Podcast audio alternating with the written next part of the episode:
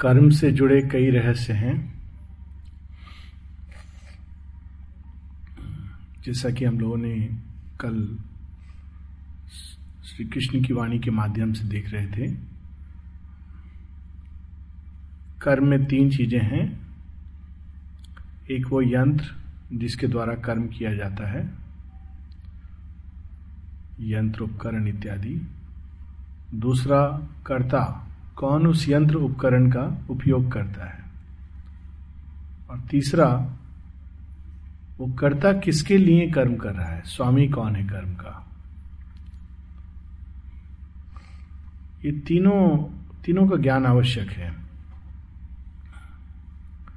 यदि यंत्र उपकरण उचित नहीं है तो हमारे अंदर या कर्ता के अंदर, कर्ता कौन है ये बाद में, लेकिन कर्ता के अंदर अगर कर्म करने की प्रवृत्ति भी है तो वो कर्म नहीं कर पाएगा, क्योंकि यंत्र उपकरण ठीक नहीं है। आपको गाड़ा, गाड़ी चलाना आता है और गाड़ी में आप जाना, जाने के लिए तैयार हैं, आधे घंटे में कहीं पहुँचना है, लेकिन अगर गाड़ी सही नहीं है, उसका ब्रेक नहीं काम कर रहा है या उसमें ईंधन नहीं है तो आप नहीं कुछ कर सकते हैं। तो इसको कहते हैं विशफुल थिंकिंग भावना है, लेकिन स्पिरिट इज़ विलिंग पर फ्लैश तैयार नहीं है। तो यंत्र उपकरण प्रकृति के द्वारा रचे गए हैं और इस यंत्र उपकरण को हम लोग कहते हैं शरीर, मन, प्राण। आमतौर पर इसको शरीर के रूप में, लेकिन शरीर, मन, प्राण। प्रकृति ने गढ़े हैं, ये इंस्ट्रूमेंट है।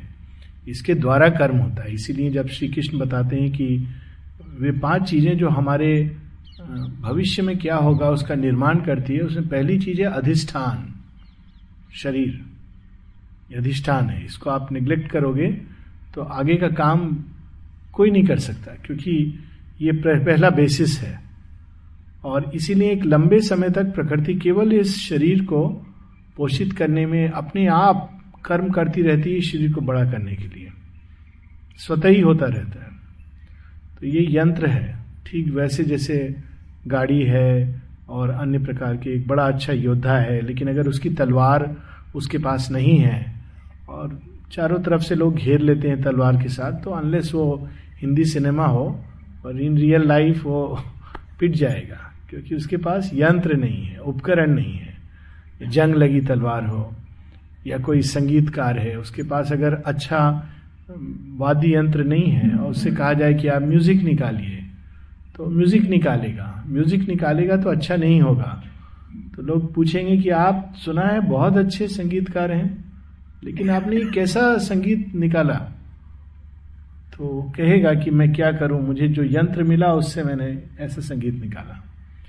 यंत्र का बहुत महत्व है। अक्सर हम लोग उस पर ध्यान नहीं देते हैं, परंतु यंत्र उपकरण का बहुत महत्व है। इसीलिए आप श्री अरविंद आश्रम पांडिचेरी जाएँगे तो देखेंगे कि नियम से वहाँ शाम के समय फ़िज़िकल एजुकेशन होती है। कोई पूछेगा कि योग आश्रम में इसकी क्या आवश्यकता है?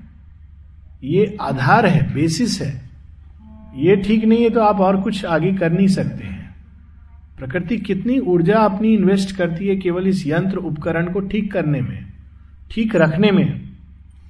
रोज जैसे बाकी जो गाड़ियाँ हैं, उसका तो सर्विसिंग कब होती है? छह महीने में लोग कराते हैं। लेकिन हमारे शरीर की सर्विसिंग रोज होती है। हर रात को जब हम सो जाते हैं, शरीर की सर्विसिंग होती है। इसका लक्षण ये होता है कि जब सुबह हम उठते हैं तो सर्विसिंग में जितना कूड़ा, धूल सब साफ़ करते हैं ना, वो हमारे शरीर के बाहर आ जाता है। इसीलिए सुबह सुबह स्नान की आवश्यकता पड़ती है, ताकि वो मैल, सारा धुल जाए। शरीर के अंदर से जो कुछ भी उत्सर्ग होना है, वो निकल जाए। This is a pros natural process मल मूत्र विसर्जन जो होता है, वो सारा अंदर में प्रोसेस ऑफ़ क्लीनिंग में जो कुछ बाहर निकलता है, उसको प्रकृति स्वयं ऐसी मैकेनिज्म बना दी कि रोज शरीर का वो, ये सर्विसिंग होती है ओवरहॉलिंग रात को तो प्रकृति इसकी सर्विसिंग करती है, दिन को हम लोग क्या करते हैं? उसको और और और खराब करते रहते हैं। इसीलिए श्री कृष्ण बताते हैं कि इस यंत्र उपकरण को देखभाल करने के लिए, ताकि ये सही रूप में काम कर सके, तब की आवश्यकता होती है। तब वो नहीं जो हम पिक्चरों में देखते हैं। किसी ने दंड लेके बैठ गया, बगल में कमंडलू रख लिया, दाढ़ी बढ़ा ली, सफ़ेद कपड़ा पहन लिया, और वो बैठ करके थोड़ी देर के लिए मंत्र उच्चारण कर रहा है। दैट इज़ नॉट तप। तप है पहले, पहली चीज़ जो कल हम लोगों ने पढ़ी थी, संयम। किसी भी चीज़ को जब हम संयमित करते हैं, अपनी ही स्वेच्छा से। वो अपने आप तप बन जाता है। कोई ऊर्जा ऐसे ही जा रही है। अब देखिए, हम हम लोग बातें करते हैं तो क्या होता है? बेसिर पैर की बातें हैं। कुछ हम लोगों ने देख लिया था उसकी बातें हैं। कुछ अपनी, कुछ दूसरों की। अधिकतर बातें एमलेसली हमारे मुख से निकलती रहती हैं। तो उससे क्या होता है? ऊर्जा का ये यंत्र में अपव्यय हो रहा है। जिस पर्पस के लिए बनी है, वो नहीं नहीं सॉल्व वो नहीं फुलफिल हो रहा है। उससे भी अधिक जब हम वाणी को कठोर हार्श इस वाणी के द्वारा, भाषा के द्वारा हम वह सब कुछ बाहर फेंकते हैं, जो अभद्र है, जो सुंदर नहीं है, असुंदर है, जिसके द्वारा सारे संसार में आपस में भेद, आपस में कटुता, व्यमनस्यता निकलेगी। हम ऐसी वाणी बोलते हैं। है ना? किसी एक संत ने बड़ी सुंदर कहा है ना कि ऐसी वाणी बोलिए, जिससे औरों को शीतल लगे। आप भी शीतल होए। दूसरों को भी सुन के आनंद आए। स्वयं को भी आनंद आए। ये वाणी में ये सेकेंड लेवल तीसरे लेवल पर हम और क्या करते हैं? और भी उसके आगे चले जाते हैं। ना केवल इससे हम क्रोध, घृणा के वाइब्रेशंस बाहर फेंकते हैं कभी कभी अपशब्द, गाली। माता जी एक जगह, एक बार उन्होंने आश्रम में क्लास लेती थी, एक बार क्लास में केवल एक इतना पैसेज के लायक, यानी तीन मिनट, चार मिनट लगे होंगे, उतना ही केवल कहा और कहा कि मैं चाहती हूँ तुम लोग इसको बहुत ध्यान से मेडिटेशन करो।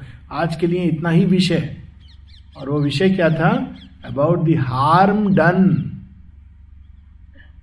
by gossip gossip क्या होती है?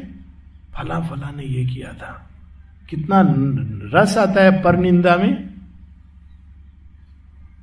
किया था, नहीं किया था, मालूम नहीं। पर निंदा का रस। उसके बाद, और हम ये नहीं समझते कि ए और बी मिलते हैं तो सी की बुराई करते हैं। और ए और सी मिलते हैं तो बी की बुराई करते हैं। बी और सी मिलते हैं तो ए की बुराई करते हैं। इसलिए मानव प्रशंसा और मानव निंदा, इन दोनों से जो मूर्ख होता है, वही उनसे बह जाता है। क्योंकि ये बाहर सामने होके बड़ी प्रशंसा करते हैं, पीछे होकर के कुछ और कहते हैं। इन चीज़ों में बहना नहीं चाहिए। माँ कहती है, प्राण तत्व का कन्वर्शन उसका पहला लक्षण होता है कि वो अपनी प्रशंसा से बड़ा वो नहीं होता। प्रशंसा नहीं ढूंढ रहा होता है। जब तक हम प्रशंसा ढूंढ रहे मनुष्यों से, तब तक हम खुद को मूर्ख बनने के लिए बहुत से द्वार खुले रख रहे हैं। है ना? एक शब्द होता है, टोपी पहनाना। कोई भी है। हाँ हाँ। हाँ। नहीं, वो वही, स्वधर्म है जो सोल का ट्रू धर्म है। और प्रकृति में आगे जाके जो डिस्टॉर्ट हो जाता है, इसको बड़े सुंदर ढंग से श्री अरविंद ने एक्चुअली एस एस गीता में एलेबरेट किया है। गीता में उसको केवल हिंटेड है। That is the distortion contributed by the workings but original जो सोल का सुधर्म है, उसमें गॉसिप नहीं है। इवन अगर वो युद्ध लड़ेगा तो उसमें घृणा नहीं आएगी। That is the soul movement पर गॉसिप में भी एक और, उससे भी खतरनाक चीज़ होती है, जब हम गाली गलौज का इस्तेमाल करते हैं। हाँ। वैसे एंजॉय किया जाए तो क्या बुराई वो ऊर्जा का अपव्यय है। बुराई नहीं है परंतु ऊर्जा रहेगी नहीं। जब उसका उपयोग का टाइम आएगा समय आएगा तो वो यंत्र तैयार नहीं है। अपव्यय है। इट्स लाइक like, मान लीजिए बहुत पैसे हैं किसी के पास ठीक है? और वो उसको कोई बुरे काम में नहीं लगा रहा है कोई अच्छे काम में भी नहीं लगा रहा है अपने लिए कपड़े खरीद रहा है। इट्स ओके डिज़ायर नॉर्मल अब हो क्या रहा है कि भगवान ना करे, उसके पास जो धन था, उसने ऐसे तो लेता रहा, अचानक हार्ट अटैक हो गया, आवश्यकता पड़ी तो वो नहीं लगा सकता है, क्योंकि उसके पास धन की कमी है। या कोई ऐसा काम जो उसको लगे कि ये सुंदर काम है, इसमें मुझे धन लगाना चाहिए था, पर धन नहीं है उसके पास। क्यों? उसने उसको एक्सपेंड कर दिया। तो मेडिटेशन इज़ स्पिरिचुअलिटी के कंटेक्स्ट में ये होगा कि अगर हमने ऊर्जा का अपव्य कर दिया तो जब हम बैठेंगे ध्यान के लिए तो हमारे पास ऊर्जा नहीं बचेगी। तो क्या होगा? इंसान ओंगेगा और फिर वो कहेगा कि मैं ध्यान क्यों नहीं होता? तो जो अपरिपक्व मास्टर्स होते हैं वो क्या कहते हैं? टेक्निक्स बताते रहते हैं। लेकिन प्रॉब्लम कुछ और होती है। प्रॉब्लम है कि ऊर्जा है ही नहीं ध्यान करने के लिए। जब हम करते हैं तो हम्म। अगर हमें खुशी मिल रही है मतलब हम एंजॉय कर रहे हैं तो हम्म। ऊर्जा तो अपने आप गेन हो रही है वो उस लेवल की ऊर्जा है जो हमारे अंदर हर प्रकार के डार्कनेस को बढ़ावा देगी। जो भी कर्म we will come to that जो भी कर्म तमस के अधीन मैकेनिकली कर रहे हैं तो उस कर्म का जो फल होता है, वो हमारे अंदर मूर्ता और अंधता को बढ़ाता है। तो मूर्ता अंधता क्या करेगी कि अंधकार में तो उसको अच्छा लगेगा। जहाँ प्रकाश की ओर आरोहण का प्रयास करेंगे, वो एकदम सपोर्ट नहीं करेगी, क्योंकि जो बेस है वो डार्कनेस से भर गया है। और गॉसिप में भी एक और एक्सट्रीम हो जाता है जब हम जो बात हो रही थी, गाली गलौज। माँ कहती हैं, उसी माँ का जो वाक्य है उसमें, कहती जब हम एक दूसरे के प्रति ना केवल कटु शब्द, बल्कि गाली गलौज का उपयोग करते हैं, तब हम अपने लिए anybody remembers what mother has said spiritual suicide कर रहे हैं। सुसाइड तो सुना है ना? भौतिक suicide spiritual suicide it's so so strong बहुत कम जगह पर माने इतने स्ट्रांग वर्ड्स का यूज़ किया है। जब भी हम गाली देते हैं मतलब हम अपने आत्मा का हनन, हम उसको पूरी तरह वेल कर रहे हैं। वो कब निकलेगी, कैसे निकलेगी, वो एक अलग बात है। So it's a very very important thing तो वाणी का तब क्या होगा? रिवर्स मूवमेंट होगा। पहले हम ये देखें कि हम किसी के प्रति अपशब्द हार्शनेस ये ना रखें कटु शब्द। थोड़ा बहुत हम एंजॉयमेंट कर रहे हैं, ठीक है। फिर हम नेक्स्ट लेवल पर हम ये ट्राई करें कि जो इवन जो एंजॉयमेंट है, आपस में बातचीत का, गपशप का, उसमें भी एक सात्विक टच हो। उस एंजॉयमेंट में क्या होता है? गीता में इसकी बड़ी सुंदर ढंग से व्याख्या की गई। सात्विक एंजॉयमेंट राजसिक एंजॉयमेंट और तामसिक एंजॉयमेंट तीन प्रकार के प्लेजर्स हैं जो लोग जीवन में मिलता है और ढूंढते हैं। तामसिक एंजॉयमेंट क्या है? उसमें आदमी जिस परिस्थिति जैसे अवस्था में है, वो उसमें खुश है। लोग कहेंगे तो बड़ी ऊँची अवस्था है, ये ऊँची अवस्था नहीं है। इसमें तो अभिप्सा ही नहीं है आगे बढ़ने की। प्रगति की पुराने समय में होता था ना, मैं गाँव से हूँ, गाँव के लोग कहते थे, भाई, पता नहीं क्या हम तो भाई अपनी बस, रोजी रोटी, दो दो वक्त की दाल रोटी मिल जाती है, ठंडा पानी मिल जाता है, इसमें खुश हैं. अब क्या होता था उसके परिणाम से?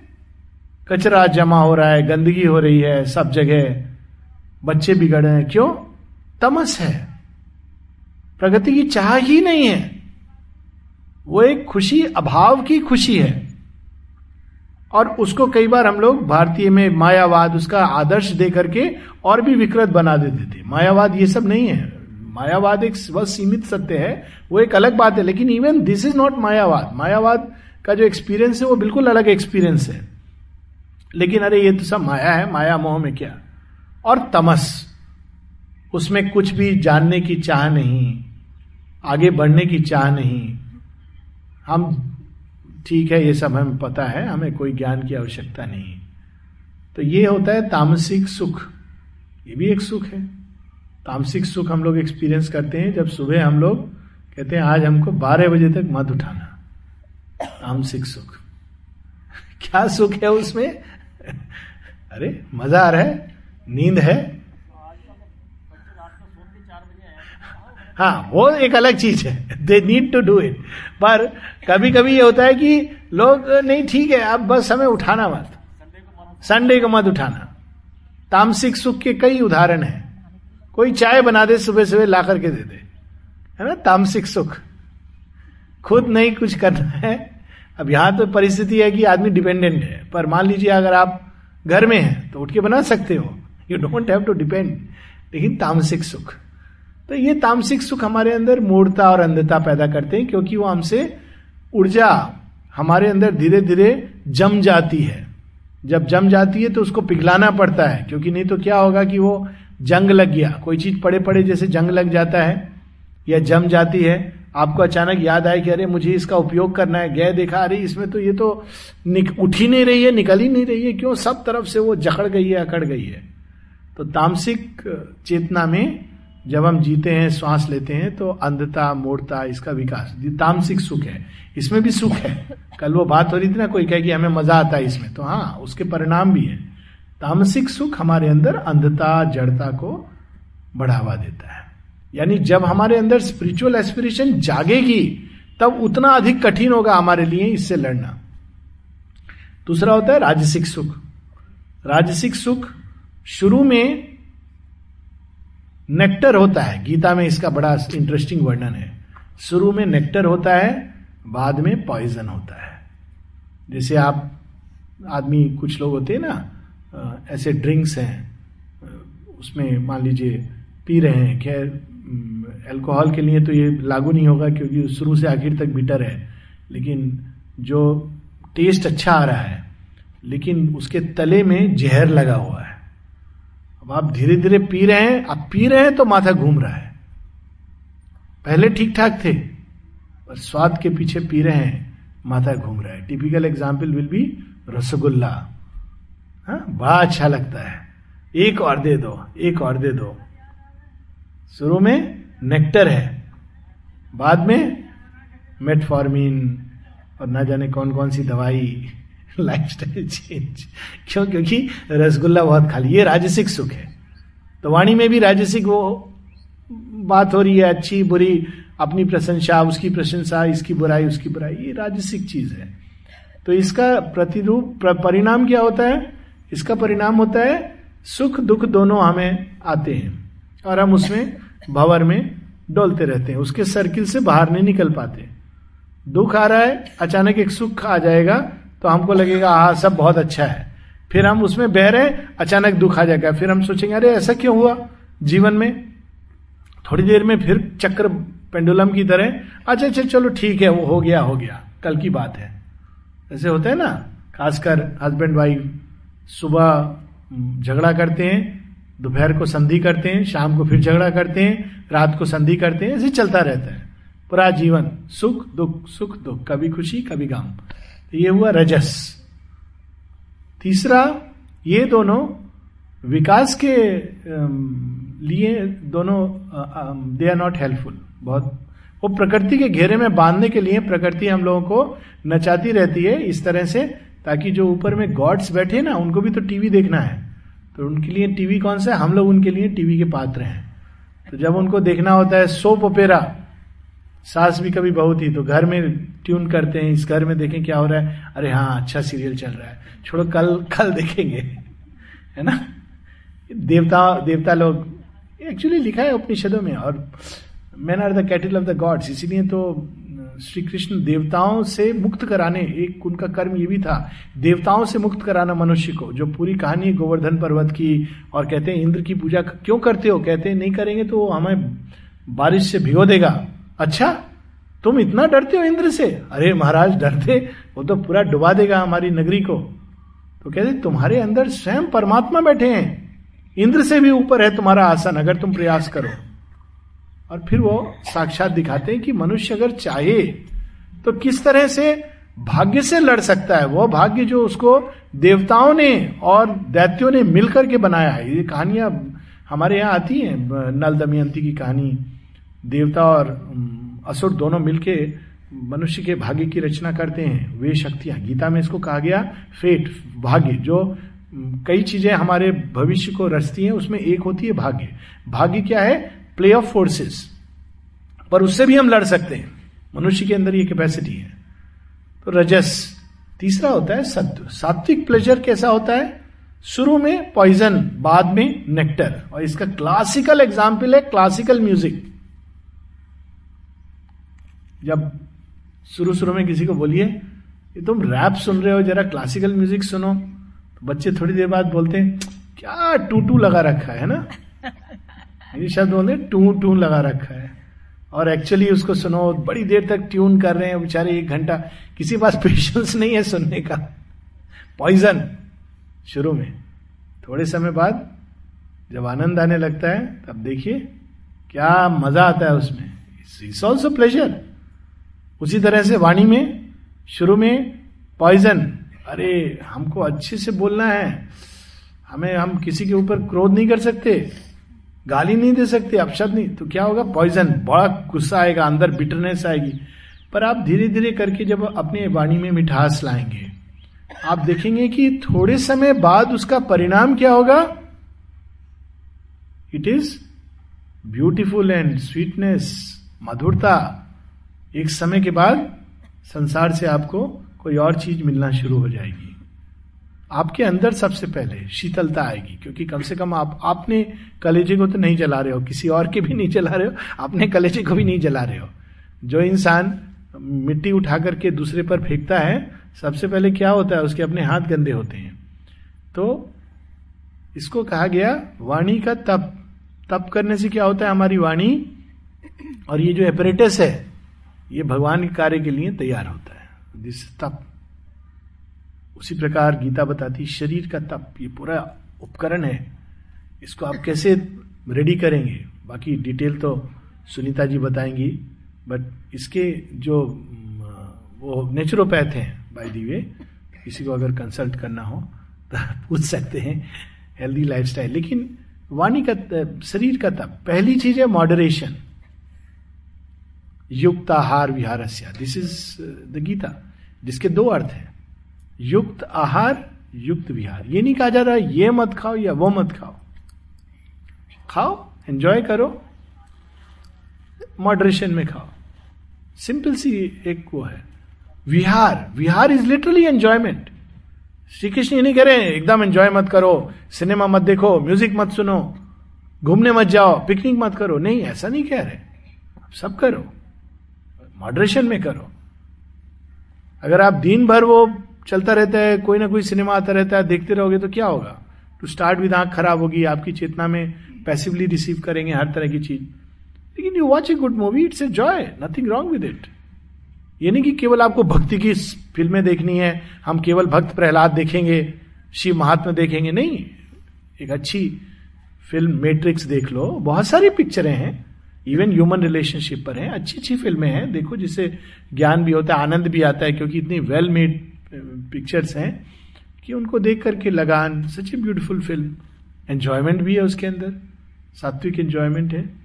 तो उस तरह से जब हम खेल खेलते हैं सात्विक एंजॉयमेंट उसमें आपको जॉय भी मिलता है ब्रेन के अंदर एंडोरफिन आते हैं। तो शरीर के तप में पहली चीज़ युक्त आहार विहार श्री अरविंद कहते हैं, इसका दूसरा अर्थ भी है एक, युक्त भगवान से जुड़कर। भोजन के पहले भगवान से जुड़ना, क्या? भगवान इसको प्रसाद बना दीजिए। प्रसाद का जो ओरिजिनल सेंस यही है कि पहले हम भगवान को भोग लगाते हैं, प्रसाद, ये पंडित जी यही करते हैं ना, ये प्रसाद हो गया। तो ये ज़रूरी नहीं कि मंदिर में ही जब हम जाएँ तो प्रसाद मिले, या हम आसन करें तो प्रसाद मिले। ये प्रसाद ऐसे भी मिल सकता है। कि आप ये सब कुछ नहीं कर रहे हैं, भोजन मिला आपको। तो आप बैठे, आपने भगवान को अर्पण किया। गीता में है ना? ये सब, ब्रह्म ही ब्रह्म को अर्पण कर रहा है, ब्रह्म ही हवि है। ये प्रभु, इस भोजन को आप स्वीकार कीजिए और आप अपने टच के द्वारा इसको प्रसाद बना दीजिए। ये भोजन जब मैं करूँ तो मेरे अंदर जाकर के ये ऊर्जा का विकास करे, स्वास्थ्य वर्धन करे तो ये शरीर का पोषण होगा। तो आपने क्या किया इस भोजन को? उसमें एक चैत्य का टच मिला दिया। तो ये युक्त आहार हो गया। केवल आहार नहीं हुआ, युक्त आहार। अब आहार में केवल भोजन नहीं है, सब कुछ जो हम अंदर लेते हैं वो आहार है। उस दिन बात हो रही थी वन चखो। सिखिज्म में कहा जाता है ना? चखो। चखो is not just physical food अक्सर उसका एक ग्रॉस ट्रांसलेशन होता है कि लंगर में बैठ के सब साथ खा रहे हैं। गुरु जी ने ऐसा बोला है। चखो is not only physical food everything जो आप अंदर अपने ले रहे हो, वो सब उसमें आता है। तो आहार केवल भोजन नहीं सेंसेस के द्वार से जो कुछ हमारे अंदर आ रहा है, जो दृश्य देख रहे हो, जो सुन रहे हो सिनेमा हॉल सिनेमा देख रहे हो तो साथ में, भगवान के साथ में। सो इट बिकम्स और सबके साथ बांटना, बांट करके, जो भी आप देख रहे हो। तो ये एक सात्विक तरीका है। तो जब हम भोजन कर रहे हैं या एन्जॉयमेंट के लिए जा रहे हैं पार्क जा रहे हैं पिकनिक जा रहे हैं तो युक्त भगवान को ऑफ़र करके जब लोग आश्रम में जाते थे पिकनिक आश्रम में ही पिकनिक होती है। तो माँ को बताते थे, माँ, पूरा डिटेल में कौन कौन जा रहा है, कब जा रहा है, कौन सी बस में जा रहा है, कब पहुंचेगा, कब तुम लोग चलोगे, कब वापस आओगे, ये सब डिटेल माँ को बताई जाती थी। और माँ इसको एनकरेज करती थी ये नहीं कि हम हम जा रहे हैं, हम आ जा रहे आ जाएँगे। ये हम अभी भी कर सकते हैं। आप जा रहे हो यात्रा के लिए, आप सब कुछ बता के जाइए। एक सेकंड को आप ध्यान कीजिए और अंदर अंदर, हे भगवान, आज मेरी इस ट्रेन से इस समय यात्रा है। वहाँ पहुँचने का नियत समय यह है। आप जितने डिटेल में, वहाँ मुझे ये ये काम है। मैं घूमने जा रहा हूँ, मैं दोस्त के साथ सिनेमा देखने जा रहा हूँ। उसके बाद मेरा ये प्लान है कि मैं वापस इस ट्रेन से लौट के आऊँगा। तो मेरा ध्यान रखना, मेरे साथ चलना। आप देखिए कैसे जीवन बदलना शुरू हो जाएगा। जीवन में 99 परसेंट चीज़ें तो वैसी ठीक हो जाएँगी। Try it and do it sincerely युक्त आहार विहार शरीर के तप में ये चीज़ें आ रही हैं। तीसरी चीज़ जो शरीर के तप में बड़ी इंपॉर्टेंट है, वो है ब्रह्मचर्य। ब्रह्मचर्य उसमें ये सब एक्चुअली ये पार्ट ऑफ़ ब्रह्मचर्य है। ब्रह्मचर्य एक, उसका एक लिमिटेड मीनिंग है सेक्सुअल प्योरिटी सेक्सुअल प्योरिटी आम व्यक्ति के लिए ये नहीं कहा जा रहा है कि आप बिल्कुल एकदम वर्जित, वो एक विशेष अवस्था में, विशेष प्रयास में किया जाता है। एक स्टेज पर पहुँच के वो आवश्यक है। लेकिन आम व्यक्ति के लिए संयम।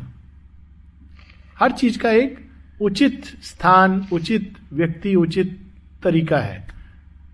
हस्बैंड वाइफ हैं और या आज के कंटेक्स्ट में दो लोग डीप ना केवल प्रेम है, एक कमिटमेंट है जिसके साथ वो साथ में रह रहे हैं।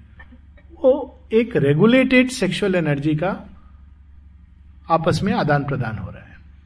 और उसमें कई चीज़ें और जुड़ी हैं, क्योंकि सेक्सुअल इंटरचेंज जो होता है, उसमें कई बार इस ऑडियंस पे लागू नहीं होगा, लेकिन कई लोग पर ये लागू होता है। जब आदमी अनरेगुलेटेड किसी भी व्यक्ति के साथ कुछ भी करता है तो जो आदान प्रदान होता है, उसमें बहुत सी कालिक गंदगी इस द्वार से अंदर आती है, क्योंकि उस क्षण व्यक्ति पूरी तरह अचेत होता है। इसलिए माँ बहुत अधिक, ना केवल सेक्सुअल इंटरचेंज वाइटल इंटरचेंज किसके साथ हम उठ रहे हैं, बैठ रहे हैं, कुछ भी कपे लड़ा रहे हैं, कहा जा रहे हैं तो उसमें क्या होता है कि वो जो वाइटल प्राणिक ऊर्जा का आदान प्रदान होता है, वो एक साधक के लिए अच्छा नहीं होता है। क्योंकि हम लोग बहुत सारा कूड़ा बाहर से लेके चले आते हैं। अभी मान लीजिए आप कोई व्यक्ति को बहुत बड़ी संक्रामक रोग है, आप जाके उससे हाथ मिला रहे हैं। आम व्यक्ति ऐसा नहीं करेगा। पास में भी नहीं जाएगा। पता चले कि इसको बड़ा भयानक संक्रामक रोग है। क्यों? क्योंकि उसके द्वारा वो रोग उसमें आ सकता है। तो शरीर के संक्रामक रोग की तरफ़ तो हम बड़े सचेत होते हैं, परंतु मन के संक्रमण के प्रति बिल्कुल सचेत नहीं होते। ऐसे लोग हैं जिनके हृदय डाउट से कलुष से तरह तरह के अंधकार से भरे हुए हैं। हम किसी की भी कंपनी में कुछ भी कहीं पर भी चलो पिकनिक चलो आपके साथ चलते हैं। ये नहीं ये ये तो ताम, तामसिक तरीके से जीवन जीना हुआ। सात्विक तरीके में हम चुनाव करते हैं विधि से शास्त्र से। हर किसी के साथ नहीं उठ बैठ सकते हैं हम। जब इस पथ पे चल रहे हैं तब। हमें इसका चुनाव करना होता है। कर्म क्या है? चुनाव है। हम ये भी चुन सकते हैं वो भी चुन सकते हैं। हाँ नहीं ना कहने की शक्ति बहुत बड़ी शक्ति है जिसका हम उपयोग नहीं करते। जो जहाँ ले जाए बहा के। अभी एक दो मिनट में डिसीज़न हो गया क्या? चलो घूमने जा रहे कौन? वो, वो फला फला जा रहा है। बस चले गए। तो ये वाइटल इंटरचेंज प्राणिक ऊर्जा का आदान प्रदान इन सब का संयम ब्रह्मचर्य के अंदर आता है। ब्रह्मचर्य केवल सेक्सुअल प्योरिटी भी है, उसके साथ ये सब चीज़ें जुड़ी हुई हैं। क्योंकि उस आदान प्रदान में भी हम निम्न ऊर्जा का आपस में आदान प्रदान करते हैं। साधना की एक अवस्था में इस हद तक चला जाता है व्यक्ति कि शेखंड करने में भी आप हर किसी से शेखंड नहीं कर सकते क्योंकि वो ऊर्जा का आदान प्रदान होगा। तो ये शरीर का तप है। और शरीर का तप एक्सरसाइज हम लोग करते हैं। ये शरीर का तप है। एक्सक्यूज नहीं देते हैं। कहते हैं, नहीं, जो करना है, हमें करना है। शरीर का तप है। और इस तप के द्वारा हम इस यंत्र, उपकरण को तैयार करते हैं। तीसरी चीज़ होती है, मन का तप। ये भी यंत्र, उपकरण, क्योंकि ये स्थूल उपकरण है और सूक्ष्म यंत्र है मन। जैसे विचार आएँगे, जैसे इंपल्शन आएँगे, उस हिसाब से हम चलेंगे। तो हमारे थॉट्स को पढ़ना, उनका संयम, उनको भी संयमित करना अगर हमारे अंदर दुर्विचार उठते हैं, कुविचार उठते हैं नेगेटिव विचार उठते हैं तो उनको हटाने का प्रयास करना, हटाने के बहुत से तरीके हैं भगवान को अर्पित करके। गीता में बड़ा सुंदर तरीका दिया है, मई अर्पित मनोबुद्धि। Offer your mind to me मन के अंदर भगवान आए, ये जो गायत्री मंत्र है इट इज़ दैट भगवान का प्रकाश हमारे अंदर आए, मन के अंदर आए, मन के अंधकार को दूर करे।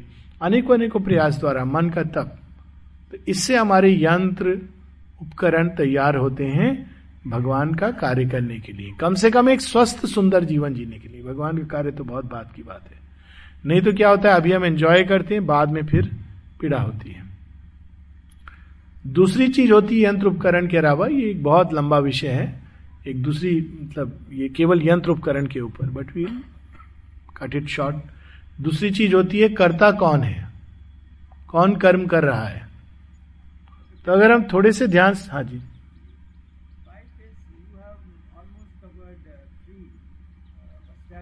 हाँ दैट्स राइट दैट्स राइट हाँ। अब सारी उसमें एक कल बात भी हुई थी वैसे बाई दी वे सौंदर्य की, और किसी ने प्रश्न भी किया था, सौंदर्य का भी एक तप होता है। सौंदर्य के प्रति मनुष्य के अंदर जो एक आकर्षण है वो आकर्षण गलत नहीं है, किंतु वो सौंदर्य क्या है वो नहीं जानता। सौंदर्य केवल बाहर से लिप पोत के वो सौंदर्य नहीं होता है, एक केवल आकृति का भी सौंदर्य होता है। ग्रीक्स ने इसको बहुत अधिक बढ़ावा दिया था। फॉर्म, ब्यूटी ऑफ़ फॉर्म, पुराने भारतवर्ष में भी इस पर था। ब्यूटी ऑफ़ फॉर्म, उसके साथ उन्होंने जो हम लोग आज जोड़ देते हैं प्राण का, वो, it's not, it is independent of all that. केवल फॉर्म और फॉर्म रिप्रेजेंट करता है इनर ट्रूथ को। श्री रामकृष्ण परमहंस दो रूप, दो तरह से अपने डिसाइपल्स को चुनते थे। एक वो सर्वेक्षण करते थे फ़िज़िकल फॉर्म का, और वो कहते हैं कि फॉर्म के द्वारा you can know the consciousness ये प्रश्न माता जी से भी किसी ने किया था।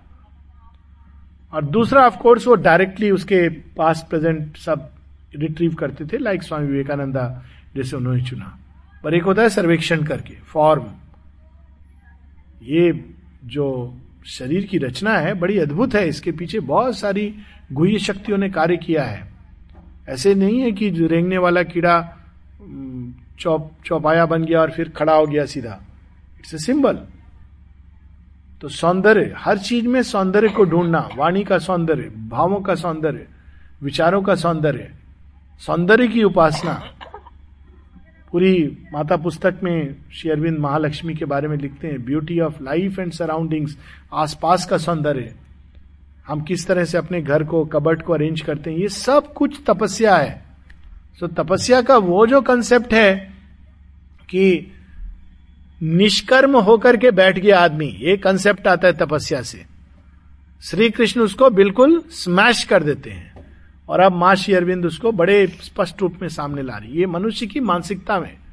तपस्या क्या होती है? हम कर्म ना करें, बस एक निर्जन स्थान पर बैठ जाए। वो एक विशेष प्रकार का एफर्ट है, जो हमें बीच बीच में करना होता है। दैट इज़ ट्रू कि एक सॉलिटरी प्लेस में बैठ के आसन ना हो, बहुत ऊँचा हो, ना बहुत नीचा हो, एक स्पेशल टाइम के लिए इंसान बैठता है। दैट हैज़ इट्स प्लेस लेकिन तब सारे दिन चलता रहता है।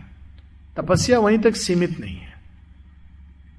क्योंकि बाकी समय भी कर्म के थ्रू तपस्या जो होती है। ये दोनों चीज़ों, चीज़ें ज़रूरी हैं। जैसे श्री कृष्ण समाधि के बारे में भी कहते हैं। समाधि से हम लोग क्या सोचते हैं? एक इंसान आँख मूंद के बैठा है, उसको कुछ होश नहीं है, बाहर क्या हो रहा है? तो पत्थर सबसे ज़्यादा समाधिस्थ है। है ना? पत्थर पत्थर को तो कुछ संज्ञा नहीं है। समाधि एक संज्ञाहीन अवस्था का वर्णन नहीं है, परंतु पूर्ण प्रज्ञा का वर्णन है। और बड़े सुंदर ढंग से गीता में बताया कि समाधिस्थ कौन है? वह जिसकी चेतना और इंद्रियाँ अंदर में अंतर्मुखी हैं और अंदर में वो अपनी ही स्व, सच्चे स्व से जुड़ी हैं, वो समाधिस्थ है। वो चाहे वो जा रहा है, बात कर रहा है, भोजन कर रहा है, वो समाधिस्थ है। इट्स वेरी इंटरेस्टिंग गीता ने हर उस समय के जो कंसेप्ट थे, और आज भी हैं, देखा जाए तो गीता की देखिए कितनी आवश्यकता है लोगों को। आज भी समाधि से उनकी समाधि लग गई। और ये समझते, समाधि से कि वो दो घंटे वो बाहर नहीं निकले, एकदम जड़ अवस्था में चले गए, उठे तो उन्होंने हाथ पाँव अपने छिटकाए क्यों उनकी समाधि लग गई थी। वो एक इंटेंसिटी है बट समाधि की अवस्था, बहुत सुंदर, कबीरदास जी ने भी इस चीज़ को लिखा है। साधो सहज समाधि भली। सहज समाधि, उसका वर्णन करते हैं। जो बोलूँ, सो वेद कहावा। जहाँ पग धरूं, सो तीरथ। हर समय वो भगवान की चेतना में लीन है। तो जो कह रहे हैं, वो वेद है। जहाँ पाँव धर रहे हैं, वहाँ भगवान का वास है तो तीरथ है। तो ये एक पूरा हमारे मन का प्राण का, शरीर का तप उपकरणों को तैयार करता है। करता कौन है? हर समय हम कहते हैं, I I am the doer, मैंने किया मैंने किया, मैंने बड़ा अच्छा किया, वाह, मैं कितना महान हूँ, मैंने बड़ा बुरा किया, मैं कितना गिरा हुआ इंसान हूँ। दोनों ही मूर्ख, मूर्खतापूर्ण बातें हैं। कर्ता केवल प्रकृति है। इसके लिए तो बहुत सिंपल है। ये तो आराम से हम लोग सीख सकते हैं। बचपन से, अब देखिए भ्रूण पहले तो माँ के अंदर होता है। लोग कहते हैं, मिराकिल, अक्सर बोलते हैं ना कि, आप फला फला आश्रम जाते हो गुरु जी से मिलते हो, आपने क्या मिराकिल हुआ? एक मिराकिल दिन रात होता रहता है सृष्टि के अंदर कि एक बीज से वृक्ष आ जाता है। मिराकिल है कि नहीं कि ये एक पूरा वट वृक्ष उस छुटके से बीज के अंदर है? भ्रूण की एक अवस्था होती है जिसमें वो केवल एक सेल का ऑर्गेनिज्म होता है। उसके अंदर एक संत, एक हीरो छिपा हुआ है जो प्रकट होगा। कौन करता है ये सब? प्रकृति करती है। अपने आप माँ के अंदर वो सब खून, रक्त, न्यूट्रिएंट जितना चाहिए, जैसे चाहिए, पोषण करती हुई भ्रूण को डेवलप करके बाहर लाने के योग्य बनाती है। अधिकतर चीज़ें जो हमारे अंदर 90 परसेंट जो ज़रूरी हैं, अपने आप होती रहती हैं। श्वास, हृदय गति, पेट में डाइजेशन, मूवमेंट, कभी विचार करके देखा है? हम लोग इतना एनालाइज करते हैं हर चीज़ को कि अगर एनालाइज करके हम अपने केवल शरीर को चलाना चाहते तो क्या अवस्था होती? रात को हम कहते अच्छा पूरी रात हमको इतने रेस्पिरेशन लेने, इतनी हार्ट बीट क्या करें? कोई मॉनिटर होता, बीच में आँख खुल जाती तो पहला ध्यान उस पर जाता। अभी तक कितना हुआ है, आगे कितना होगा? कुछ लोग ऐसी मानसिक अवस्था में चले जाते हैं, उनको भय हो जाता है कि हम रात को सो रहे हैं, सुबह कहीं मर गए तो। होता है ऐसे लोगों को ये भय हो जाता है। विचित्र अवस्था है। तो उस प्रकार से हम करता है ही नहीं। मनुष्य के अंदर नाना प्रकार के विचार उठते हैं, भाव उठते हैं, कहाँ से उठते हैं? इवन आपने कुछ काम किया, उसकी प्रेरणा, शक्ति, ऊर्जा कहाँ से आई आपके पास? तो ये स्पष्ट होता है कि कर्ता प्रकृति है। हम नहीं है। तो जब हम कर्ता भाव से मुक्त होते हैं तो सबसे बड़ा एडवांटेज क्या होता है कि हम अपने स्वामी के पास होते हैं। भगवान किस चीज़ में छिपे हैं? अपने ही कर्म के द्वारा उन्होंने एक जाल बुना है माया का, ये गीता में, कि अपनी ही योग माया द्वारा, त्रिगुणात्मक माया द्वारा उन्होंने स्वयं को फल छिपाया हुआ है। कौन अभी भी लिखी हुई है? कल कविता थी। हु लिखी हुई है? These are his works and his veils उन्हीं के कर्म, उन्हीं के आवरण है। हा, क्या है? शब्द क्या यूज़ किया है? यही उसके कर्म है और उसके आवरण है। These are his works and his veils अपने ही कर्म द्वारा उसने स्वयं को छिपा लिया है। तो अगर आप उस, उसमें मैं करता हूँ, मैं करता हूँ तो हम भगवान को नहीं पा सकते, क्योंकि उसके लिए हमको एक स्टेप और पीछे जाना है। तो यंत्र, उपकरण के पीछे कर्ता कौन सी शक्ति कर रही है? प्रकृति। कर्ता के पीछे किसके लिए कर रही है? स्वामी के लिए। सबसे बड़ा जो हमारा ज्ञान है बार बार बात होती है, ज्ञान से मुक्ति, वो ये कि संसार हमारे लिए बना है। इसी को कहा गया आसुरी भाव। असुर क्या सोचता है? देवासुरी संपदा में आता है। असुर सोचता है कि यह संसार कामना से उत्पन्न हुआ है और कामना के लिए है। जो कुछ है वह मेरे लिए बना है। जंगल में लकड़ी मेरे लिए है। ईंधन ऊर्जा मेरे लिए है। गाड़ी मेरे लिए है। धन मेरे लिए है। पत्नी, पुत्र, बच्चे सब मेरे लिए हैं। उससे क्या होता है? युधिष्ठिर जैसा आदमी भी मेरी पत्नी मैं दांव पर लगा रहा हूँ। मेरा राज्य मैं दांव पर लगा रहा हूँ। उस समय अगर युधिष्ठिर सचेत होते तो क्या कहते, भैया, मेरा तो कुछ नहीं है। अगर बहुत स्मार्ट युधिष्ठिर, मॉडर्न युधिष्ठिर होंगे, थोड़े मत पूरी तरह ज्ञान। तो वो जब दांव के लिए शकुनी कहेगा, तुम दांव पर लगाओ। तो क्या बोलेगा युधिष्ठिर? खेल तो खेलो, दांव पर लगाने का कुछ है ही नहीं। ना मेरी पत्नी है, ना मेरा राज्य है, ना मेरे बच्चे हैं। सो ये, देखिए, ये भाव से जब हम जीते हैं तो कितनी सारी समस्याएँ होती हैं। तो ये मैं करता हूँ, कर्ता भाव से जब हम एक स्टेप पीछे जाते हैं, तब हम देखते हैं कि प्रकृति हमारे लिए नहीं कर रही थी। अगर हमारा वो प्रोत्साहन भी दे रही थी, प्रेरणा दे रही थी, अनुभव दे रही थी, शक्ति दे रही थी, वास्तव में उसका हमारे प्रति, हमारे ईगो के प्रति कोई विशेष लगाव वो ऐसा नहीं है। वो कर रही है केवल अपने स्वामी के लिए और स्वामी के काम के लिए। तो कर्ता के पीछे है स्वामी। तो प्रकृति वास्तव में जो भी कर्म करती है, जिनके भी अंदर करती है, जो भी एक्सपीरियंसेस देती है, वो वास्तव में केवल अपने ही स्वामी के लिए नाना प्रकार के रूप, आकृतियाँ क्रिएट करती है वो और क्रिएट करके आवाहन करती है। आप आएँगे, ये आपको पसंद है? नहीं, ये मेरा ओरिजिनल नहीं है तो वो तोड़ देती है। ये खेल चल रहा है। और हम उससे जुड़ जाते हैं फॉर्म के साथ, आकृति के साथ, बाहरी रूपरेखा के साथ। लेकिन प्रकृति वास्तव में उससे जुड़ी नहीं होती है। वो केवल उसका एक ही प्रयोजन है। हमारे शास्त्रों में मनु शत्रुपा की कहानी है। सेम स्टोरी शत्रुपा इस प्रकृति, अनेकों रूप धारण करती है। गीत सावित्री में तो इसका बड़ा सुंदर विस्तार से वर्णन है। समय होगा तो कभी हम लोग आज शाम या कल we will read from Savitri. प्रकृति और जो पुरुष का एक खेल है सीक्रेट नॉलेज में। सो so, ये लेकिन प्रकृति ने जीव को बांधने के लिए अनुभवों से क्योंकि वो अनुभव उसको लेगा ही नहीं स्वीकार ही नहीं करेगा। अगर उसको ये पता है कि वो तो सीधा शुद्ध स्वरूप परा प्रकृति का से आया है तो वो तो वापस मुड़ जाएगा। तो अनुभव से पोषित होने के लिए उसके विकास के लिए उसने ये अहंकार का भाव मैं तो उससे वो बंध जाता है। मेरी प्रकृति। तो मेरी प्रकृति कह के उस पर कार्य करता है। दो प्रकार के लोग ऑफ़िस में काम करते हैं ना। एक होते कहते हैं, मेरा क्या लेना देना? मैं तो आ रहा हूँ काम करने, जो जैसा हो बस चले जाते हैं। दूसरे उसको अपना समझ करके वहाँ पे काम करते हैं।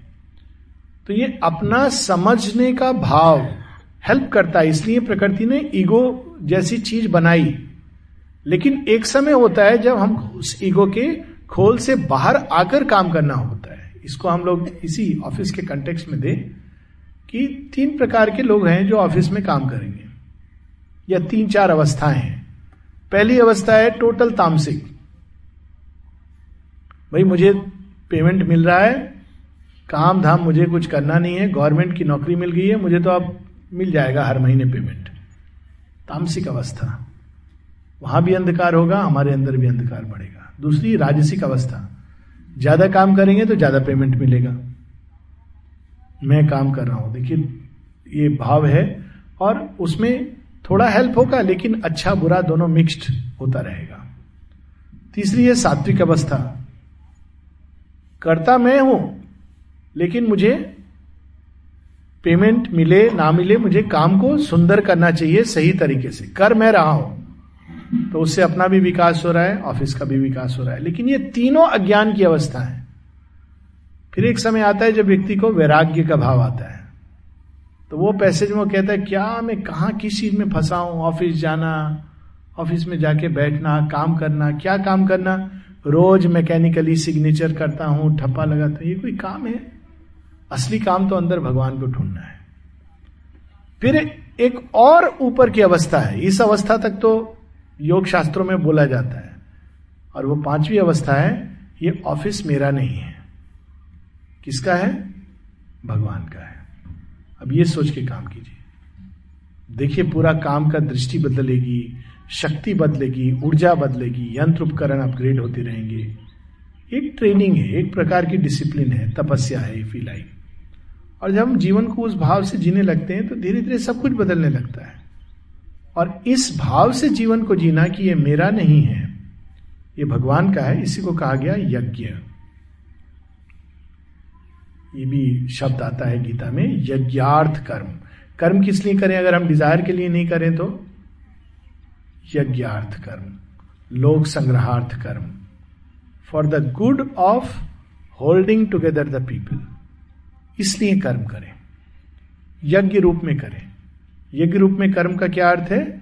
एक सीमित अर्थ है, रोज यज्ञ जलाना और उसमें हबी डालना। एक दूसरा जो व्यापक अर्थ है, जो गीता जो जिस अर्थ को लाती है यज्ञ के, अंदर में अभिप्सा की अग्नि जलाना कि इस कर्म के द्वारा मेरे अंदर शुचिता, प्रकाश, देवत्व के गुणों का विकास हो। तो हम कर्म इसलिए नहीं करें कि हमको धन मिले। मिले, वो तो जो आपको शरीर यात्रा के लिए चाहिए, वो होगा। You will need whatever you need will come and it's all right लेकिन केवल वो मोटिव हो, ये नहीं होना चाहिए। जो मुख्य मोटिव हो, ये नहीं होना चाहिए। मुख्य जो मोटिव है आपका यह है कि ये कर्म भगवान के लिए किया जा रहा है तो ये सुंदर हो अच्छा हो। मान लीजिए आपके कमरे में भगवान आ रहे हो तो आप किस तरह से कमरे को रखेंगे? इस भाव से जीवन को जीना। या कोई जगह आपको मरीज़ को देख रहे हैं या एक इंजीनियर बना रहा है या बिज़नेस में आप कर रहे हैं तो अगर ये बिज़नेस भगवान ने आपको दिया है चलाने के लिए तो आप कैसे चलाएँगे? आप बेईमानी तो नहीं करेंगे, है ना? ऑनेस्टी से चलाएँगे। फिर जब धन आपके पास आएगा तो उसको भी आप ऐसे उपयोग करेंगे कि भगवान कैसे चाहते हैं इस धन का उपयोग करना। तो आप अपना भी ध्यान रखेंगे, लेकिन साथ में उसका कोई सही उपयोग भी करेंगे उस धन का। तो ये हो जाएगा कि जब हम यज्ञ रूप में कर्म को करते हैं यज्ञ की एक दूसरी चीज़ ये है कि जो कुछ भी हम यज्ञ में हवि के रूप में डालते हैं, वो मास्टर के लिए किया जाता है। और क्या हमें मिलेगा रिज़ल्ट के रूप में, ये हमारे हाथ में नहीं है। मास्टर विल गिव अस जो हमें चाहिए, जो हमारी आवश्यकता है, मास्टर विल गिव अस। लेकिन उस पर हम ये नहीं क्लेम कर सकते कि मुझे तुम्हें इतना देना ही है। ये वापस दिस आई डिजर्व इट ये हम मांग नहीं कर सकते। वो हमें जो चाहिए, जो आवश्यकता है, उतना देगा, उससे ज़्यादा देगा, उससे कम देगा, ये उनके हाथ में है। और यज्ञ का एक डीपर सेंस है, जो गीता रिवील करती है, जो डीपेस्ट सेंस है, जब वो कहते हैं कि यज्ञ द्वारा प्रजापति ने सृष्टि की रचना की है। और इसमें सूत्र यह है कि वास्तव में सब कुछ एक एकत्व के सूत्र से जुड़ा हुआ है। और उस भाव से हमें लाइफ में अपने आप को सब लोगों से जब हम जोड़ते हैं तो इसी भाव से जोड़ना चाहिए। यज्ञवल्क से प्रश्न किया था कि पत्नी को, बच्चों को, देश को प्रेम करते हैं लोग। क्यों प्रेम करते हैं? इसलिए अरविंद सिंथेसिस ऑफ़ योग में कोट करते हैं। और वो इस यज्ञ कर्म का एक मूल है सेक्रीफाइस का मूल है। तो कहते हैं कि इसलिए जोड़ते हैं, पत्नी से, बच्चे से, राष्ट्र से व्यक्ति इसलिए जोड़ता है, उनके लिए इसलिए कर्म करता है, वो उनके लिए नहीं, अपने लिए करता है, अपने लिए जोड़ता है। देखिए मूल में कि मेरी पत्नी है, मेरा बच्चा है, मेरा राष्ट्र है। निम्न उसमें हम जब लेते हैं लोअर सेंस में तो अहंकार के लिए। चूँकि हम कुछ लोगों से अहंकार से जुड़े हुए हैं, इसलिए हम उनके डेवलपमेंट में, उनकी प्रगति में ज़्यादा इंटरेस्ट लेते हैं। जब ईगो चली जाती है, फिर हम जोड़ के रखेंगे कि अलग होंगे तो यज्ञवल कहते हैं, श्री अरविंद उसका जो अर्थ बतलाते हैं, कि किंतु हम लोगों के साथ अहंकार से ही जुड़े ये आवश्यक नहीं है। हम उन्हीं लोगों के साथ, उन्हीं चीज़ों के साथ एक हायर सेंस में जुड़ सकते हैं for the sake of the divine भगवान के लिए, पत्नी से, बच्चे से, राष्ट्र से, अपने लिए नहीं। ईगो के लिए नहीं, पर भगवान के लिए। तब हम कितने अधिक केयर लेंगे, कितने उनसे अपने ईगो के सेटिस्फैक्शन के लिए नहीं डील करेंगे। बल्कि वो उनके विकास के लिए हम जो कुछ भी करेंगे, उनके विकास के लिए करेंगे, उनके देवो, देवोत्तर विकास के लिए करेंगे। तो वो इस भाव से जब हम जीने लगते हैं तो वो यज्ञ कर्म हो जाता है। ये गीता का एक बहुत ब्यूटीफुल और पावरफुल कि यज्ञ रूप में कर्म करें, लोक संग्रहार्थ कर्म करें। क्योंकि यूनिवर्सल हाँ इसी चीज़ को अब यूनिवर्सल लॉ ऑफ़ इंटरडिपेंडेंस के नाम से ये लोग कहने लगे कि हर चीज़ एक दूसरे पर डिपेंड करती है। कोई भी चीज़ केवल मेरे लिए बनी है, केवल फ़र्क इतना है कि जो एक वेस्टर्न थॉट और इंडियन थॉट में है कि वेस्टर्न थॉट जब भी इन ट्रुथ्स को पकड़ता है तो उसमें से समाव डिवाइन को हटा देता है, क्योंकि उसको अनकंफर्टेबल फीलिंग होती, क्योंकि अभी भी उस पर असुर का एक स्टैम्प बहुत स्ट्रांग है। लेकिन इंडियन थॉट में हम डिवाइन को लाते हैं। पुरुषोत्तम वेस्टर्न थॉट अक्षर भाव तक तो जाता है, पर पुरुषोत्तम को स्वीकार नहीं कर पाता है, क्योंकि उसके अंदर वो it's a long standing stamp of the asura लेकिन इंडियन थॉट में हम लोग कि पुरुषोत्तम सो किस लिए हम कर रहे हैं? ईश्वर के लिए करें। और वास्तव में उसमें एक पर्सनल टच जुड़ जाता है। क्योंकि उसमें केवल इम्पर्सनैलिटी नहीं है। अब भगवान स्वयं कहते हैं लास्ट के कुछ पैसेजेस हैं जिसमें वो कहते हैं कि ना मैं किसी से द्वेष करता हूँ, ना किसी से मैं प्रेम करता हूँ। प्रेम in in that sense in the human sense लेकिन फिर भी मेरे भक्त सदैव मुझमें रहते हैं और मैं सदैव अपने भक्तों के अंदर। नाउ ये you know he brings that clause और अगर उसको हम सुपरफिशियली पढ़े तो लगता है कि भगवान भी फेवरेटिज्म कर रहा है पार्शियलिटी कर रहा है। नहीं, क्योंकि यही तो ब्यूटी है पुरुषोत्तम के को लाने की, कि हम उनसे पर्सनली कनेक्ट हो सकते हैं और उस आनंद को उठा सकते हैं। ये आनंद किनको मिलता है? जो भगवान को एक बीइंग के रूप में, पुरुषोत्तम के रूप में। अगर हम भगवान को केवल वो एक अक्षर ब्रह्म परम पर रुक जाएँ इम्पर्सनल सत्ता है, और यही चीज़ गीता में प्रश्न करते हैं अर्जुन कि जो भगवान को इम्पर्सनल मानकर केवल तप द्वारा आगे बढ़ते हैं, और जो भगवान को सखा, प्रिय, ये सब मानकर आगे बढ़ते हैं भक्ति के मार्ग से, दोनों में अंतर क्या है? तो अपने अंदाज में श्री कृष्ण बताते हैं पहुँचते तो दोनों एक ही जगह हैं, लेकिन अंतर यह है कि जो भगवान को, भगवान भक्ति जिनके अंदर नहीं होती, जो केवल तप द्वारा प्रयास करते हैं उनको सब कुछ अपनी शक्ति से करना होता है। तो उनका मार्ग बहुत कठिन होता जाता है और अनेकों मेजेस, घुमावदार, ऐसे ऐसे भटकनों से गुजरता है, जहाँ कब गिर के टूट जाए इसका पता नहीं होता। क्योंकि उन्होंने ये चुनाव किया है। ये नहीं कि भगवान उनके साथ नहीं है, पर उन्होंने चुनाव किया है अपनी आँखों पे पट्टी बांधकर चलने का। तो भगवान ये फ्रीडम के कारण फोर्स नहीं कर, हालाँकि वो इंटरव्यून तब भी करते हैं, लेकिन वो कहते हैं, ठीक है, तुम इस तरह से जाना चाहते हो, जाओ।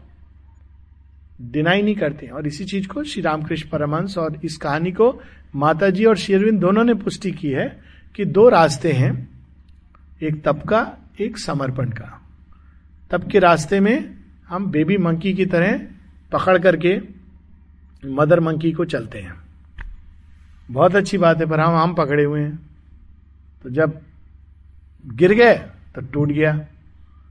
और सरेंडर के रास्ते में कैट वाला, मदर कैट, बेबी कैट को पकड़ के ले जाती है। हमको क्या करना पड़ता है? म्याओ म्याओ कभी जब वो अच्छे दृश्य से दूर ले जा रही है तो हम कहते हैं म्याओ म्याओ माँ, क्यों हमें दूर ले जा रहे हो? लेकिन जाते उनके साथ हैं। और कभी जब बुरे दृश्य से दूर ले जाती है तो meow meow thank you mother thank you mother ये, लेकिन कैरी वो कर रही है। It's not easy to have the baby cat क्योंकि फिर वो जहाँ ले जाएँगी, आपको ये आप नहीं कह सकते हो कि मुझे यहाँ क्यों ला रहे हो, ऐसे क्यों रख रहे हो। पर वो सरेंडर का रास्ता है। उसमें आनंद है। तो एक जो है, पंथ है दुरत्या, कठिन मार्ग है। केवल तपस्या का मार्ग।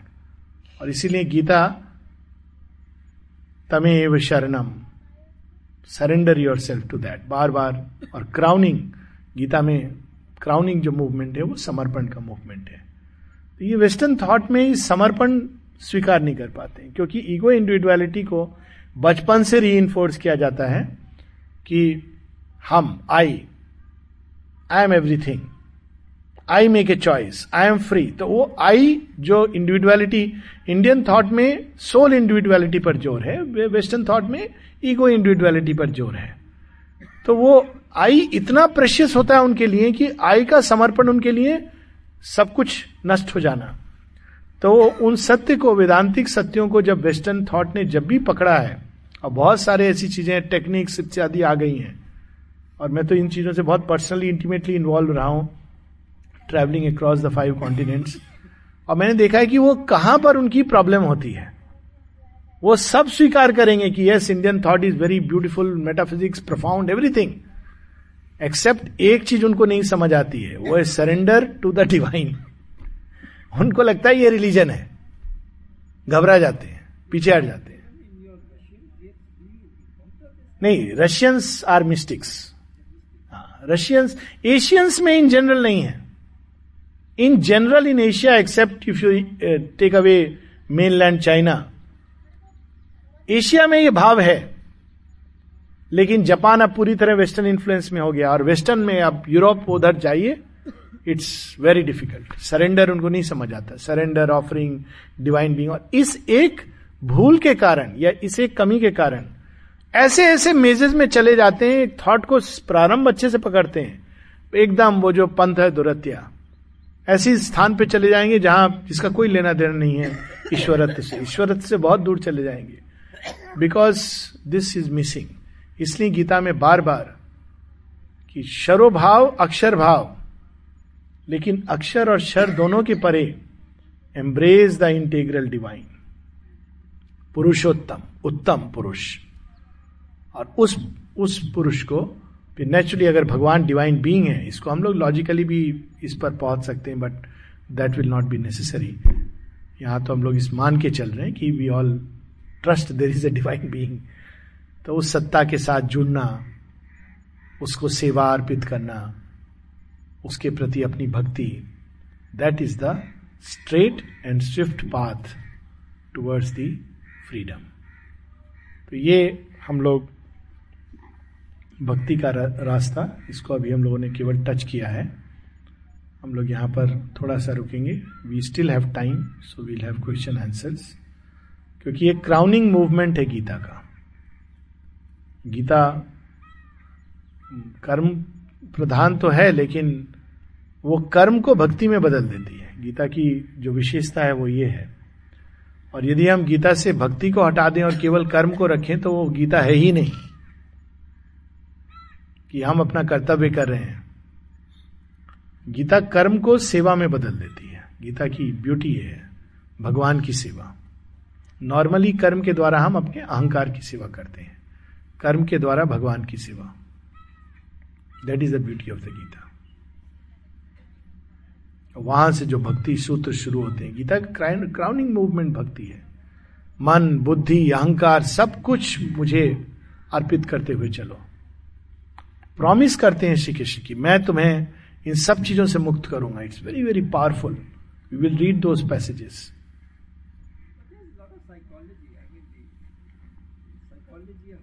yes yes yes it is a crowning movement कुछ लोग होते हैं जो, और भक्ति भी कौन सी है? अक्सर लोग सोचते हैं कि नहीं, भक्ति तो हमारे अंदर सहज स्वाभाविक है। It's not like that Gita की जो भक्ति है, गीता भक्ति कब लाती है? जब डिवाइन का विजन दे देती है अर्जुन को। किस देवता की हम भक्ति कर रहे हैं?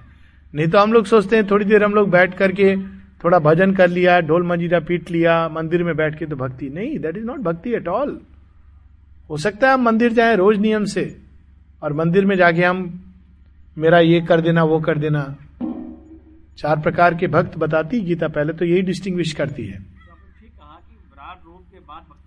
एग्जैक्टली हाँ लेकिन कम से कम हम उस कंसेप्शन को लेके चले कि भगवान एक सीमित सत्ता नहीं है। कम से कम हम भगवान को मंदिर, मस्जिद, गुरुद्वारा, गिरजे में सीमित ना करें, पहली चीज़। हम भगवान के किसी एक पक्ष को, में उसको सीमित ना कर दें कि भगवान तो केवल बड़े दयालु हैं, भगवान की दया संघार भी कर सकती है दैट्स तो हमारे जो कंसेप्शन है, इसको बड़े सुंदर ढंग से एक्चुअली माँ से ये प्रश्न किया था, ये जो इसके डिटेल में जाना चाहते हैं because it's really worth reading the original माता जी की वॉल्यूम एट 1956 की जो कन्वर्सेशन है उसमें पहला ही जो प्रश्न है वो ये है कि माँ अरविंद कहते हैं कि अगर हमको इंटेग्रल योग करना है तो हमें डिवाइन का भी इंटेग्रल कंसेप्शन से स्टार्ट करना चाहिए। तो डिवाइन का इंटेग्रल कंसेप्शन क्या है? तो माता जी कहती हैं, हम सब जब डिवाइन की ओर मुड़ते हैं तो हमारा एक कंसेप्ट होता है डिवाइन के बारे में।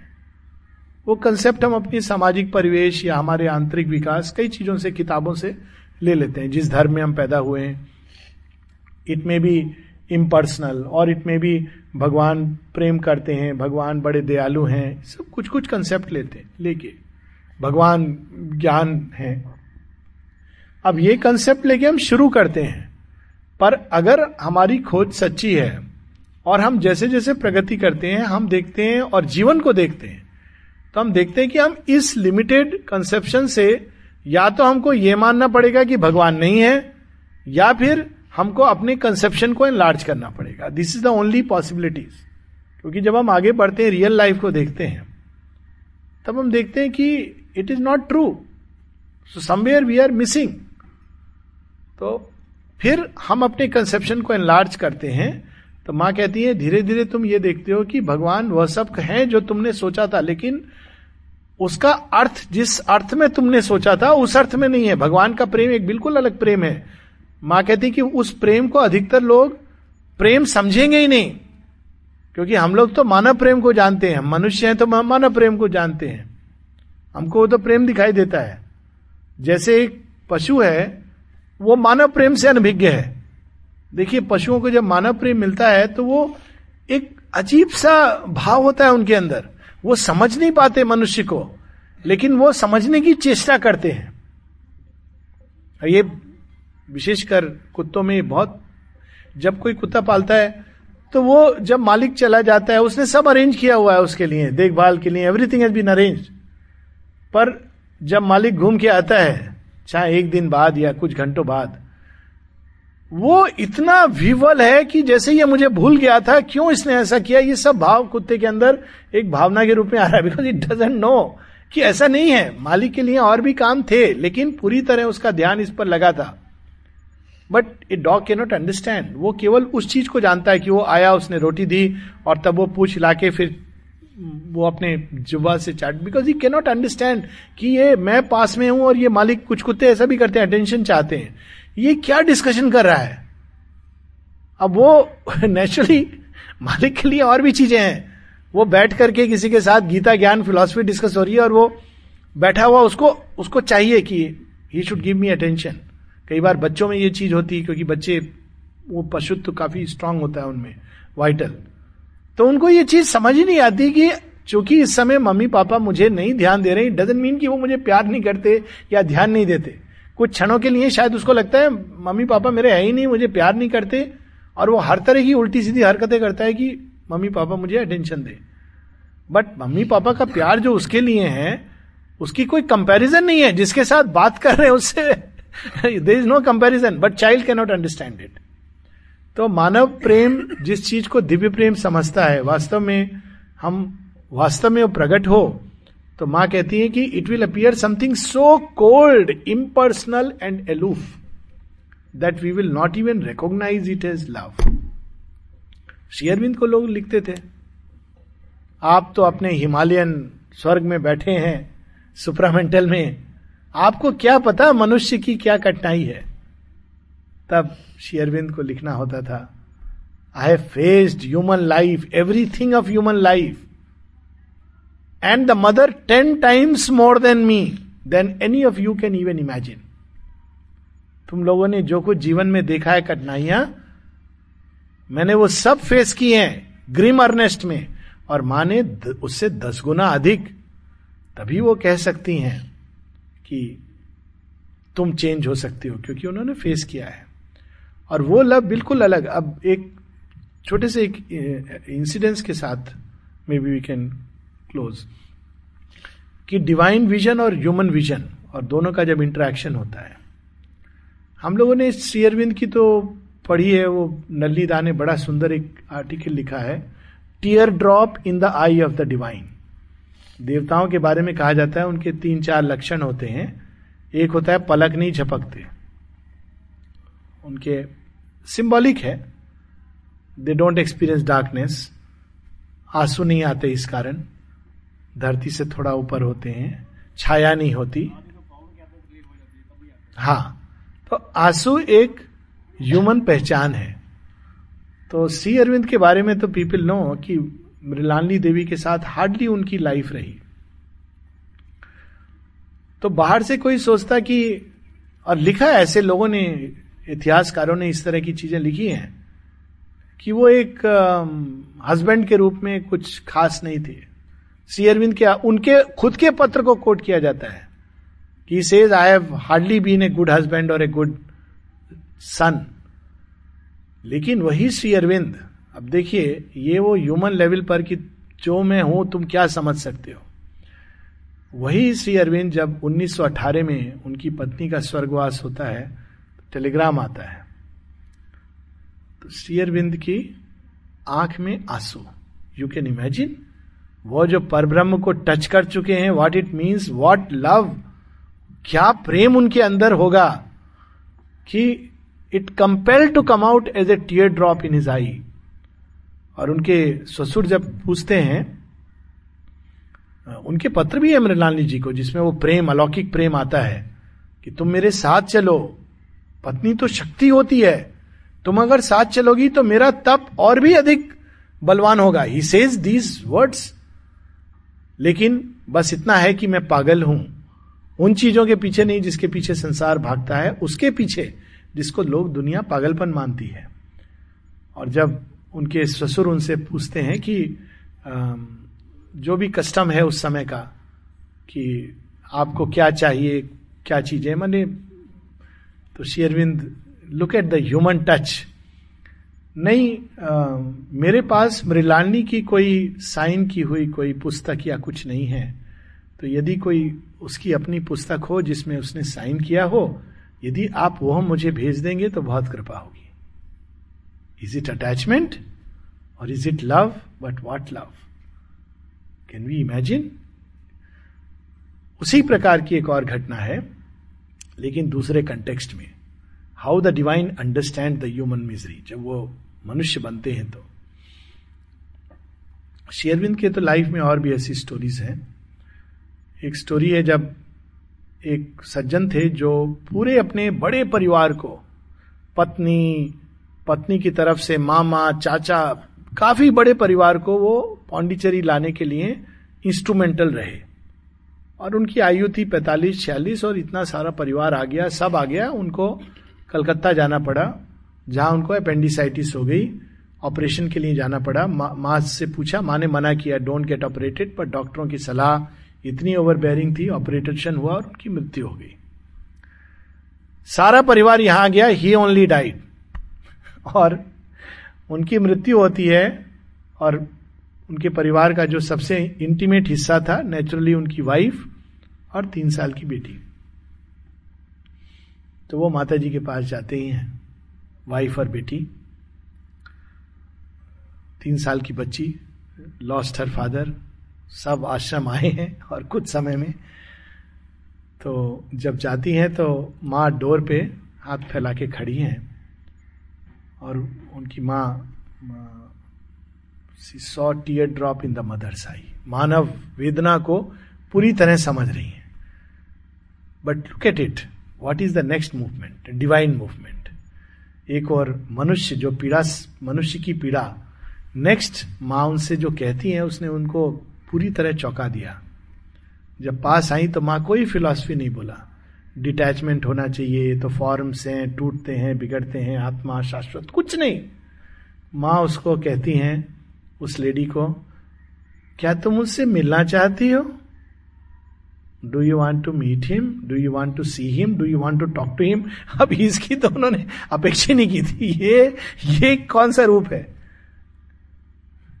सो so, सन रह गई। बोली he is with me very happy you want to see him कहती no mother after this I want nothing I want only you he is with you that all is enough तो एक और divine vision में मृत्यु मृत्यु के बाद उन्हीं के पास सब आ रहे हैं। तो सौरव पीड़ा है ही नहीं, क्योंकि वो शेरविंद ऐसे द गीता में लिखते हैं the to do which man's mind make so much about death is purely a reaction of his nervous sensational being दृष्टि से ओझल हो गया। दृष्टि, जैसे लोग पहले सात समुन्द्र पार जाते थे तो जब वापस आते थे, पूरा स्नान धान सब करा के, क्योंकि जब जाता था तो ये मान लिया जाता था कि ये पता नहीं वापस आएगा कि नहीं आएगा। मृत्यु समान होता था। द टू डू क्यों? सेंसेशनल बींग पर अगर डीपर ट्रुथ में देखें तो मृत्यु कुछ होती नहीं है। एक बार माता जी ने बच्चों को न्यू एज एसोसिएशन होता था, उसमें टॉपिक दिया जाता था और बच्चे लिखते थे। तो माँ ने एक बार का टॉपिक था व्हाट इज़ डेथ तो सबने अपना अपना लिखा death is this death is that last में मदर अपने कमेंट लिखती थी। तो मदर अपना कमेंट लिखते हैं in fact there is no death that is a divine vision तो उस विजन में सोरो सफरिंग है ही नहीं, एकत्व है। क्योंकि वो सबके साथ आत्मा की भूमि पर रिलेट करता है और वो हमेशा उसके पास सुरक्षित रहती है। वेयर एज ह्यूमन विजन से वो अनभिज्ञ नहीं है, जानता है, क्योंकि ह्यूमन विजन एक ज्ञान का विजन है। उसकी पीड़ा को समझता है। लेकिन तरीका क्या बता रहा है उस, उससे क्योर का? मानव की पीड़ा मनुष्यत्व के कारण है। हम लोग क्या करते हैं? उसी मनुष्यत्व के अंदर अंदर हम कितना मॉडिफाई कर सकते हैं? That is the solution we give divine का सॉल्यूशन है मनुष्यत्व से दिव्यत्व की ओर उठो। जो विजन मेरा है, वही विजन तुम्हारा हो सकता है, क्योंकि तुम मनुष्य हो। और जब तुम्हारा ये विजन होगा, तब तुम शोक, शंका, इन सब के पार चले जाओगे। It's very simple and very practical and the most logical common sense solution मनुष्य है तो भूख लगेगी, मनुष्य है तो अटैचमेंट होगा, मनुष्य है तो पीड़ा होगी, मनुष्य है तो कामनाएँ होंगी, मनुष्य है तो ये होगा, वो होगा, सब कुछ होगा, सुख दुख होगा। अब क्या हम कर सकते हैं? कंडीशन कर सकते हैं एनवायरमेंट की। हम मिनिमाइज कर सकते हैं दुख के कारणों को। रोग कम से कम होंगे तो वो पार्ट टेकन केयर हो गया। एनवायरमेंट एयर कंडीशन होगा तो वो पार्ट लेकिन फिर भी दुख रास्ता ढूंढ लेगा, मृत्यु रास्ता ढूंढ लेगी, रोग रास्ता ढूंढ लेगा। भगवान का सोल्यूशन क्या है? मनुष्य जब तक रहोगे, तुम सीमित चेतना में रहोगे। सीमित चेतना में रहोगे तो ये तुम्हारे पास आएगा ही आएगा। हाँ, तुम इसको कुछ हद तक लिमिट कर सकते हो सात्विक चेतना में रहकर। लेकिन आएगा फिर भी तुम्हारे पास। क्योंकि प्रकृति का बैलेंस है। हर समय कोई सत्व में नहीं रह सकता। रजस आएगा ही, तमस आएगा ही तो ये प्रकृति की गति में तुम रहोगे। लेकिन हाँ, एक संभावना है, और वह है कि तुम अपनी चेतना को मुझमें अगर मिला दो तो सतत मुझमें वास करोगे और तुम्हारी चेतना मेरे अनुरूप हो जाएगी। और मुझे तो देखो अर्जुन, न दुख है, न पीड़ा है। फिर भी मैं कर्म करता रहता हूँ, न द्वेष्टि, न कांच थी शाश्वत शांति है, शाश्वत आनंद है। तुम मेरे जैसे बन जाओ। That is the solution of the divine to man और इस सेंस में भी the yoga of the Gita touches the yoga of transformation एक सेंस में योगा ऑफ़ ट्रांसफॉर्मेशन क्या है? अगर हम इसको सिंपल भगवान बन जाना। दिव्य बन जाना। इट्स ए सिंपल अब उसके लिए ट्रांसफॉर्मेशन ज़रूरी है कि आप यंत्र उपकरण अंदर की चेतना में ही भगवान बनना काफ़ी नहीं है, बाहर की चेतना, उपकरण, सब कुछ को दिव्य बनना है। पर बेसिकली दिव्यीकरण दैट्स वॉट इज़ ट्रांसफॉर्मेशन सो गीता भी एक स्तर पे इसको टच कर रही है कि तुम्हारा इनर बीइंग पूरी तरह मुझमें निवास कर सकता है और वो विजन मैं तुमको दे दूँगा। और जब वो विजन रहेगा तो तुम भी ये समझ जाओगे कि ना हन्य ते हन्य मान्य शरीर। अभी नहीं समझ रहे हो क्योंकि तुम इंटेलेक्चुअली ग्रेस्प कर रहे हो। पर जब तुमको मैं वो दिखा दूँगा, वो vision that's why gives him the vision then you will know for sure और गीता में कहा भी है, परम दृष्टवा। कौन इन चीज़ों से फाइनली मुक्त होता है जब उसने उस सुप्रीम को देख लिया? सुप्रीम विजन में ये दोनों, तीनों चीज़ें एक ही सत्य के अलग अलग पहलू हैं, गति है। तब तुम भी दुख और शोक के पार चले जाओगे। So that is the gospel of liberation